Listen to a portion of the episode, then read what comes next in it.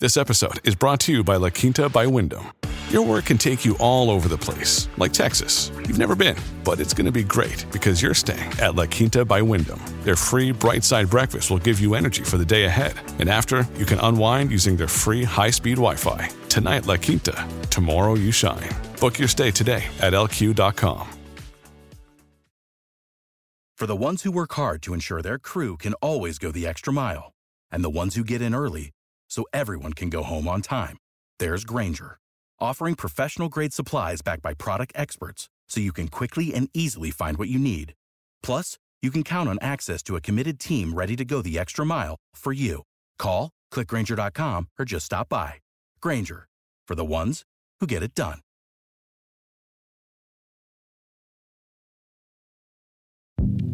Hi, this is Dahlia Lithwick, host of Slate's legal podcast, Amicus. If you're listening to this show, you might be interested in Amicus's live show that we're hosting in Washington, D.C. on Tuesday, May the 14th. My colleague, Mark Joseph Stern, and I will be talking to some amazing guests, including Sherrilyn Ifill and a sitting state Supreme Court justice all about how originalism, a relatively recently invented way of interpreting the Constitution, has taken over the Supreme Court and radically reshaped the law. It's been doctrinal rocket fuel for the conservative legal movement and facilitated the rolling back of abortion rights, the expansion of gun rights, and the obliteration of the separation of church and state. And as another wildly consequential Supreme Court term careers to its end, the court's originalists are on a tear. But there's something you can do about it, and we hope you'll join us in DC on May 14th to explore the possible pathways out of the current situation. Go to slate.com slash amicus live for tickets. Hi, I'm Josh Levin. My podcast, The Queen, tells the story of Linda Taylor. She was a con artist, a kidnapper, and maybe even a murderer. She was also given the title the Welfare Queen, and her story was used by Ronald Reagan to justify slashing aid to the poor. Now, it's time to hear her real story. Over the course of four episodes, you'll find out what was done to Linda Taylor, what she did to others, and what was done in her name the, the great lesson of this uh, for me is that people will come to their own conclusions based on what their prejudices are. Subscribe to The Queen on Apple Podcasts or wherever you're listening right now. Amicus is sponsored by The Great Courses, offering engaging audio and video lectures taught by top professors. Courses like The First Amendment and You What Everyone Should Know. Right now, get up to 80% off the original price when you visit thegreatcourses.com slash amicus.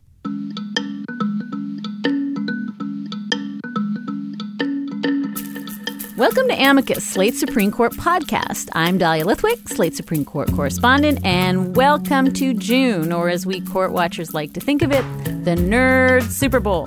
In the next four weeks, the biggest decisions of the 2014 term will rain down upon us. And today on the show, we're going to try to take a look at what's at stake in some of these monster cases. Later on in the show, we're going to consider the wave of abortion cases that might be soon heading toward the Supreme Court. But first, we want to take stock of the big cases that are already there. Now, you may remember that on the very first episode of this podcast, we were lucky enough to be joined by veteran Supreme Court watcher and practitioner Tom Goldstein, the publisher of SCOTUS blog. And he predicted uh, that the court was going to hear this little sleeper case called King versus Burwell, and they did. Uh, so we wanted to have you back, Tom, to do maybe a little I Told You So dance and to tell us what is going to happen. So, Tom, thank you for coming back to the show. Are you kidding? Thank you so much for having me. The wonderful thing about predictions is that you can make a ton of them, and then when one comes true, you can go, ah, I told you so, and we can just forget about all the ones I got wrong. Well, why don't you start by saying, I told you so? Um, we were talking about King uh, the very, very beginning of October. Um, tell us, uh, let's start there. Uh, we're waiting for that to come down. It's a big, big deal of a case. Can you just briefly summarize what this Obamacare 2.0 is about? You bet. So, a few years ago, everybody who's listening to this podcast at least will remember the constitutional challenge to Obamacare, whether Congress had the power to pass that law. This is not a case like that one. Instead, it's a question of whether there's effectively a glitch in the statute that blows the thing up. So the heart and beating soul of the of, of the ACA are these subsidies because the subsidies that are given out to lower income individuals who want to buy health care bring them into the insurance pool and allow the insurers to know that they have a good number of healthy people that they're providing insurance to who probably won't need a ton of care.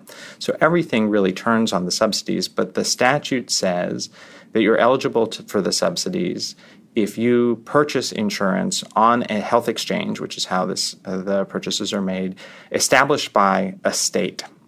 Now, in the wake of Republican opposition and Tea Party opposition to the ACA, a bunch of those exchanges were established by the federal government rather than a state.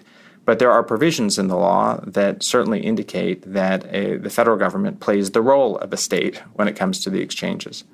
So the lower courts split on the question of does it mean that you literally have to buy health insurance on an exchange established by a state, not one that is run for the state by the federal government. If that's true, then in you know two thirds ish of the country, people aren't avail- eligible for the subsidies, and therefore they won't be in the insurance pool, and therefore the whole thing kind of goes to heck. So the thing that was striking to a lot of us who were present at oral argument in that case was that the Chief Justice, who shocked everybody uh, last time and voted with the liberals to uphold the ACA, was almost completely silent, uh, hmm. which is rare for him. He he said almost nothing, and so for folks who were hoping for some kind of smoke signals about what he planned to do, we got nothing. Were there other things that happened at oral argument that give you any basis from which to believe this case is going to go one way or another? Oh, we love to prognosticate, so we can just look at people's facial expressions and we'll come up with something. But uh, I do think that the Chief Justice, both in that case and same sex marriage, had kind of grown weary of people using questions to predict the outcomes. And so I think he shut down probably on purpose. In terms of whether the government can get a fifth vote, because it almost certainly has four votes from the court's more liberal members, I think they have to be encouraged by what Justice Kennedy said. Because his take on the case at one point was look, if it's the case that Congress was saying to the states, if you don't set up this exchange personally, if you will, then I'm going to take these subsidies away from all of your lower income citizens and they won't be able to buy insurance and the health insurance marketplace won't operate in your state. If you're saying that to the challengers, then I really worry about the, whether the law would have been constitutional to begin with, because that just seems to really be extortion of the state. So maybe we shouldn't read it that way. Maybe we shouldn't mean uh, that uh, the federal government was saying to the states, you have to do this or there's going to be a world of hurt for your citizens. And Justice Kennedy is the ideological center of the court, and he's certainly a candidate for the government to pick up its fifth vote. And if I were them, I would have been encouraged by that. We're remembering uh, that we had Jonathan Adler on the show uh, right before uh, King was argued, and he's one of the architects of this challenge. And he said, if I'm going to lose, at least let me lose on this federalism argument, this states' rights argument, because I could live with that. um, so, so let's talk while we're prognosticating about the other big, big case that everybody's looking at, and that is obviously the marriage cases, Obergefell. Um, again, really, really enormous amount of weight put on who said what and whose eyebrow went in which direction at oral argument. Um, but do you have a sense after argument of what we're going to see happen in the coming weeks? Again, I think the justices, particularly the chief, to some extent, Justice Kennedy, were playing coy at oral argument to avoid just a world of predictions. The going in assumption was that the court was going to recognize a right to same sex marriage. And I don't think anything in the oral argument changed that going in assumption, which was based on what the court had done in terms of not stopping decisions that had recognized this right from the lower courts and a variety of other tea leavy kind of things. In terms of what happened at the oral argument itself, again, Justice Kennedy here really is the critical vote. He's kind of a hero to the uh, gay rights movement in the United States, really authored some of the seminal opinions recognizing that uh, there's invidious discrimination against homosexuals. Uh, and Justice Kennedy made some comments about uh, the dignitary interest in having equal rights when it comes to getting married. But the biggest thing for me was what didn't happen at the oral argument. And the oral argument was split in two. The first hour was, hey, is there a right to same sex marriage? The second hour was, or hour and a half, the second hour was, well, if there's not a right to same sex marriage, if you go to a state that has legislated this right and get married and you go back to your home state, say you go from uh, Connecticut or uh, Maryland and you go back to Texas, does Texas have to recognize your marriage? Which is an interesting question if you are not going to recognize same sex marriage. But there was almost no interest and no energy in the court in that question at all. Everybody seemed to be like, okay, this is over. And I think that Justice Kennedy, if he wasn't going to recognize the right, would have been much, much, much more interested in this question of uh, whether you can take a marriage from one state to another.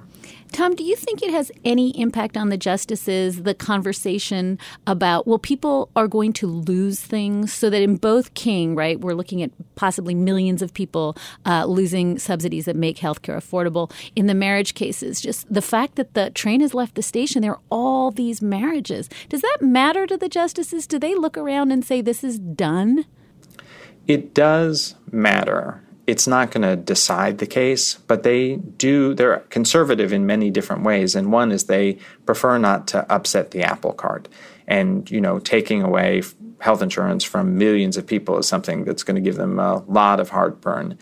Uh, that's particularly true with respect to both same sex marriage and um, with respect to healthcare, where it is in effect the federal courts that allowed all of these individuals to develop this reliance interest in what the existing law was. They got married, they got health insurance. The only other thing I'll say about same sex marriage is that the, it can point a little bit in the other direction, and that is there will be more conservative members of the court who will say, look, the country's changing over time, this right is being recognized by the states, by legislatures. People are being uh, convinced that this is the right thing to do, and that's how our country ought to work. It ought not be imposed as a constitutional mandate. I don't think in the end that's what will persuade Justice Kennedy, though. There's so many cases I want to ask you about. They're all raining down upon us. But I want to ask you is there a case, Tom, that nobody's paying attention to that if we were smart, we would be watching for in the coming weeks? Uh, to mention the cases for the future, just very briefly, the court is taking up a super important question about one person, one vote, which is the rule that says that districts, voting districts, generally have to be the same size, including particularly federal congressional districts in terms of their population. And the question is well, what kind of population? Is it everybody who lives there, or is it the voters? Are we looking for an equal number of voters, or are we saying that the representatives need to represent the same number of people, even if they aren't eligible to vote? And that's a case for next term. Then the uh, three cases that they could announce that they're going to decide in the next you know few days are about whether you have to what extent you have a right to a gun in your house uh, whether affirmative action in higher education is constitutional, and how far a state can go in restricting abortion clinics and where they have to be and what kind of facilities they have to provide. So the justices could be wading into, you know, three more legs of the stool of hot button social issues just when you think it can't get any crazier. Tommy, the last question I have before we let you go is simply this. SCOTUS blog has become, in addition to, you know, the must-see site for all things SCOTUS, uh, the repository of all this great statistical information. You guys keep track of every vote and what's going on. Can you talk just briefly about some of the strange uh, voting uh, alignments and patterns that we've seen this term? It seems to me that it's neither the sort of 9081 terms that we've seen before, nor is it the typical liberals versus conservatives. It seems like there's something going on with the statistics. I know it's early and we've got a lot of cases to come, but can you give us a little glimpse into the data that SCOTUS blog is collecting? Sure, we do have a really interesting term shaping up if the trends continue. Usually around this time of year, when we're getting to the last month, what we've got is a huge bunch of 9 0 and 8 1 decisions, like you mentioned, because those are the easy ones, and we're waiting for the hard ones, which just take longer. This term, we have a higher than usual proportion of closely divided cases, but weirdly closely divided. The court had kind of fallen into the following pattern, and that is if it's a huge ideological fight, we'll fight it out five to four. Uh, but besides that, you know, we're all going to try and get along. And so you have a big gap between the 9 0 and 8 1 decisions and the 5 4 and 6 3 decisions.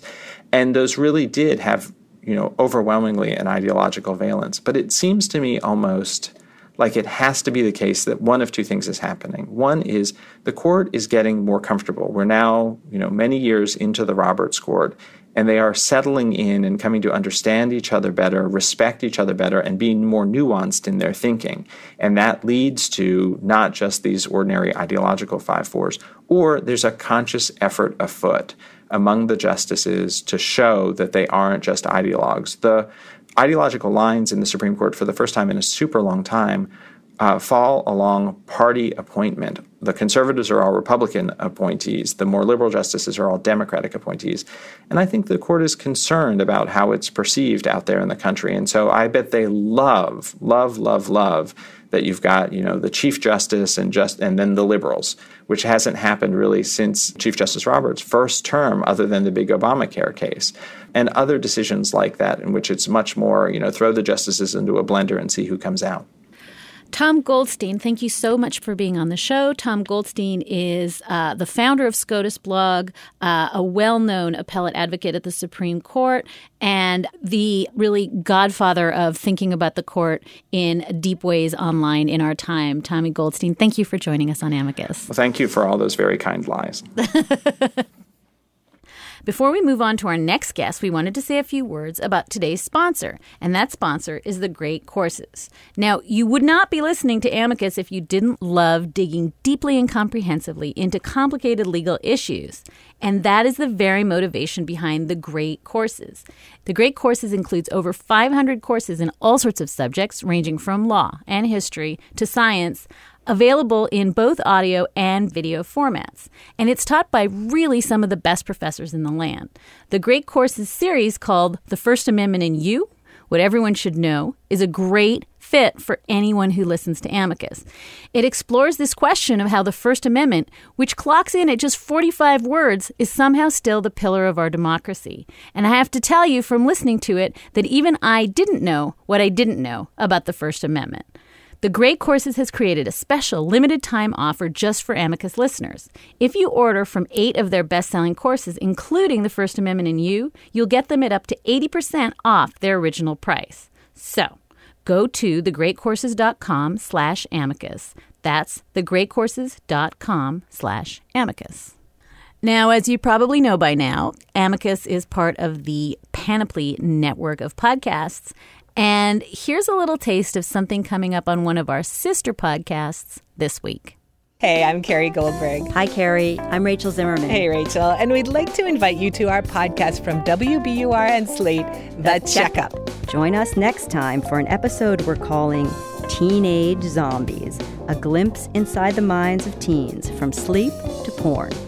Check out The Checkup and other podcasts from the Panoply Network at itunes.com slash panoply. This week, the Supreme Court is trying to decide if they're going to take a major abortion case. And behind that, they're teed up several other abortion cases that look very much like they're going to end up at the court. So we're turning now to Jessica Mason Pieklo. She's the senior legal analyst at the website RH Reality Check. She thinks and writes all the time about the relationship between reproductive rights and the courts. Jessica, welcome to Amicus. Oh, thank you so much for having me. It is an absolute pleasure to be here. So, so we've seen a huge uptick of uh, abortion restrictions since I guess 2010 when Republicans took over state houses and passed just hundreds, literally, of r- regulations that would limit access to abortions. It seems like they're now, only now, really making their way very quickly to the courts. And I wonder if you could start by just talking about um, what abortion cases look like they might get to the court, the U.S. Supreme Court, awfully soon. Right. So um, we have one that the Roberts Court is taking a look at right now, and that's in Mississippi, and it involves um, admitting privileges requirements. And that's the requirement that um, abortion providers in the state must um, have admitting privileges at local hospitals in order to uh, perform abortions in the state or face criminal sanctions. Now, there was a big fight last year in Texas about um, a bill that they passed, HB2, and that was one of the requirements. The Fifth Circuit said that, you know, even though this requirement is going to shut down nearly all the clinics in the Rio Grande Valley, you're going to have wide swatches of basically reproductive health care deserts. And the Roberts Court kind of gave that one a pass. Mississippi has an almost identical law, but the difference in Mississippi is that if that law gets enacted, then the state loses its only clinic. And so where the Fifth Circuit Court of Appeals said Texas could enforce its admitting privilege requirement, the same Court of Appeals, different panel, but same circuit, said Mississippi could not. And so um, the state of Mississippi has appealed that decision to the Roberts Court, and we could hear as early as sometime in June um, that that's a case that they could take up. And, you know, if they do, that question would be then, you know, can a state constitutionally um, regulate out of existence clinics within its borders is, is one way to look at that. So, so now a reasonable person might say, hey, what's wrong with having admitting privileges, right? I mean, you just want to make sure that if the worst possible outcomes happen, that a doctor can quickly whisk uh, an abortion patient to a local hospital. It sounds, and certainly uh, it was intended to sound, eminently reasonable. Explain why uh, it doesn't always work that way. No, I think that's an excellent question. And this, you hit the argument exactly right on the head, which is you know, this is supposed to promote patient safety, um, but the evidence from the medical profession, who is almost entirely uniformly against these provisions, is that they are unnecessary. That um, what they do is actually burden patient care because there's a whole political process that often has nothing to do with with patient outcomes in hospitals determining whether to grant privileges, for example, or not. You know, another factor to consider in that is um, the impact of Catholic consolidation on um, healthcare, and in, and in some states like Michigan, they own you know a third to almost half of the hospitals, and will just not, based on a moral objection, grant privileges to providers in that regard. So when you peel back the layers on the patient safety onion, it really does start to stink. So, can you help us understand? And maybe go all the way back to Roe v. Wade, if you would be so good. Uh, what is the test for what makes an abortion regulation constitutional, and how is it changed, and how does that shape the way the U.S. Supreme Court is going to look at it? Oh wow. Okay. Yes, I will do my best. Um, so that's a huge question. But when we talk about, um, you know, the right to an abortion um, and whether or not states can, or to the extent that states can regulate that, the test that the Supreme Court created is this undue burden test. And that is, you know, does uh, the proposed regulation create an undue burden on a woman's right to choose? And lawyers like to make things very complicated. So it's not just is there an undue burden? Like, you know, I mean, you would think just intuitively that closing all of the abortion clinics in the state of Mississippi would create an undue burden. But there's actually an analytical process that the court develops. And, you know, one of the factors is does the law have the purpose or effect of um, creating some substantial hurdles to a patient's um, ability to access and, and choose abortion. And as you might imagine, the courts are all over the place in terms of what that means, which is one of the reasons why we will get an abortion case before the Roberts Court pretty soon. I wonder if you would talk a, a little bit about other kinds of regulations. We've talked about admitting privileges, but of course, that's only one of many sorts. We've got swirling in the ether, we have 12 week bans and 20 week bans. You mentioned mandatory ultrasounds what is going on out there that is likely to reach the Supreme Court really soon? And I know that's a lot. Uh, I'm asking you another monster unfair question, but just if you could give us a little breakdown of what are the kinds of cases that are bubbling up through the system, that would be super helpful.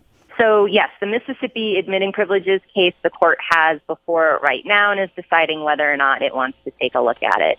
Um, there is another petition pending, although the court hasn't conferenced on it yet, on North Carolina's mandatory ultrasound law, and those were much more popular, like about 2011 or so, and and um, that one has has circulated back up. Um, I, that's not scheduled for conference, so I'm not too concerned about that one yet. But the cases that I think people really need to pay attention to are the ones that you mentioned. Um, Arkansas has on its books um, a 12-week ban. North Dakota has a six-week ban. Um, nationally, we're debating a 20-week ban. These are all pre-viability abortion bans, even though the lawmakers may not call them pre-viability abortion bans. They may call them fetal pain bans or heartbeat bans. Um, but they all have something in common, and that is that they seek to ban abortions prior to fetal viability, which the Supreme Court has said states can't do. Um, two important cases, the case challenging the Arkansas 12-week ban and the case challenging the North Dakota six-week ban, um, those are currently alive in the Eighth Circuit Court of Appeals, which is a pretty conservative federal appeals court. I mean, I, I kind of joke that they were the Fifth Circuit before the Fifth Circuit was the Fifth Circuit on abortion rights, um, in terms of their willingness just to, you know, sort of uphold anything. Um, the North Dakota case and the Arkansas case were heard together, even though they're different bills and laws, because they impact many of the same issues. Just recently, the Eighth Circuit issued an opinion that upheld the block on the Arkansas law, but basically said viability is in play. That um, if the state of Arkansas had given um, the Eighth Circuit and the trial court more evidence, then it could find that the state can decide when viability begins and restrict abortion according to that. That's important because in the North Dakota case, attorneys for North Dakota argued that as far as they're concerned, viability begins at conception, so states can, if they so want, ban abortion at the point of conception, and there's very little that the courts can do with it. The Eighth Circuit has not ruled on that North Dakota case, and that is giving me quite a bit of pause. Talk a little bit Jessica, about the fact that the U.S. Supreme Court just hasn't taken an abortion case in a long time. This is, you know, it, it's striking that we're talking about same sex marriage. And in the amount of time that the court has heard several marriage equality cases, uh, and really, I think, uh, moved the ball dramatically doctrinally, uh, we've had radio silence on uh, reproductive rights cases. And I suppose that's bracketing Hobby Lobby, which is uh, a reproductive rights case that the court has taken. But why does the court not want to wade back into this? You know, I think that that is a great question. Um, and I would ask Justice Anthony Kennedy in particular on that. I mean, I think that one of the things that is really interesting about the Mississippi case and could prove to, you know, just be too much for the court to resist is there's a dissent um, by Justice Garza in the Fifth Circuit that talks about the rights of, you know, privacy and freedom of movement and the fact that, you know, our constitutional rights are not defined alone by the state that we live in. And that is a really dangerous way, in my opinion, of sort of flipping ideas of federalism when it comes to um, sort of fundamental rights. But you know, there have been a lot of really big political decisions before the court, and maybe some of the answer is because you know the chief justice is looking to pick only a few really high profile, high political cases at a time um, for the court to weigh in on. But I don't think they're going to be able to avoid it for much longer. I think that's right. And I think it's certainly the case that some of these restrictions are passed deliberately flouting, you know, the undue burden test, deliberately flouting doctrine in order to force it back to the court under the theory that if they would just overturn Roe, uh, we could all sleep better at night. And so it does seem that there's an aggressiveness in the lower courts and an aggressiveness in the legislatures that is matched amazingly by nah at the U.S. Supreme Court. It's really interesting, you know, and that aggressiveness was on full display in the Eighth Circuit um, oral arguments, where you had the one of the attorneys for the state of Arkansas make the argument that the you know facts and circumstances underpinning Roe simply no longer exist because the majority of states now have safe haven laws that allow women to turn over their infants to the states should they not be able to care for them. Um, and then you followed that up with the attorney from North Dakota arguing that the purpose of North Dakota's six-week ban was absolutely to bring a direct challenge to Roe.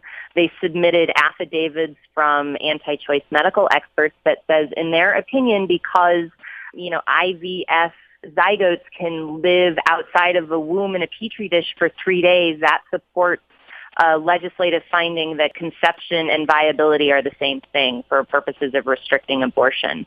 And Uh, you know, if the Roberts Court continues to stay out of the fight, we'll have a patchwork mess of laws. But then I hope you know, maybe the silver lining to that would be that some of these legislators and litigators get the message that there is a limit even with the conservatives on the court who have made it very clear that they're not a fan of abortion rights. Jessica Mason Pieklo is the senior legal analyst at RH Reality Check and a really indispensable analyst of these reproductive rights cases. Jessica, it's just a pleasure to have you on Amicus today. Oh my gosh, thank you so much. I hope I was helpful, and please come join us over at our podcast on RH Reality Check soon. You got it. And that's it for today's episode of Amicus. As always, we love to hear your thoughts. Our email address is amicus at slate.com. That's A M I C U S at slate.com. And thank you for your letters. We also so appreciate your help in spreading the word about the podcast, and a good way to do that is leave a review on our iTunes page. Just search Amicus in the iTunes Store and click the Ratings and Reviews tab. And before we leave you today, we have one more exciting announcement about a new project here at Slate that you might be interested in checking out. It's a nine part podcast on the history of slavery. And in it, Slate writers Jamelle Bouie and Rebecca Onion are joined by leading scholars of slavery. Every episode focuses on the life of a different enslaved person. This is our first Slate Academy, and it's available exclusively to members of Slate Plus. Visit slate.com slash academy to learn more.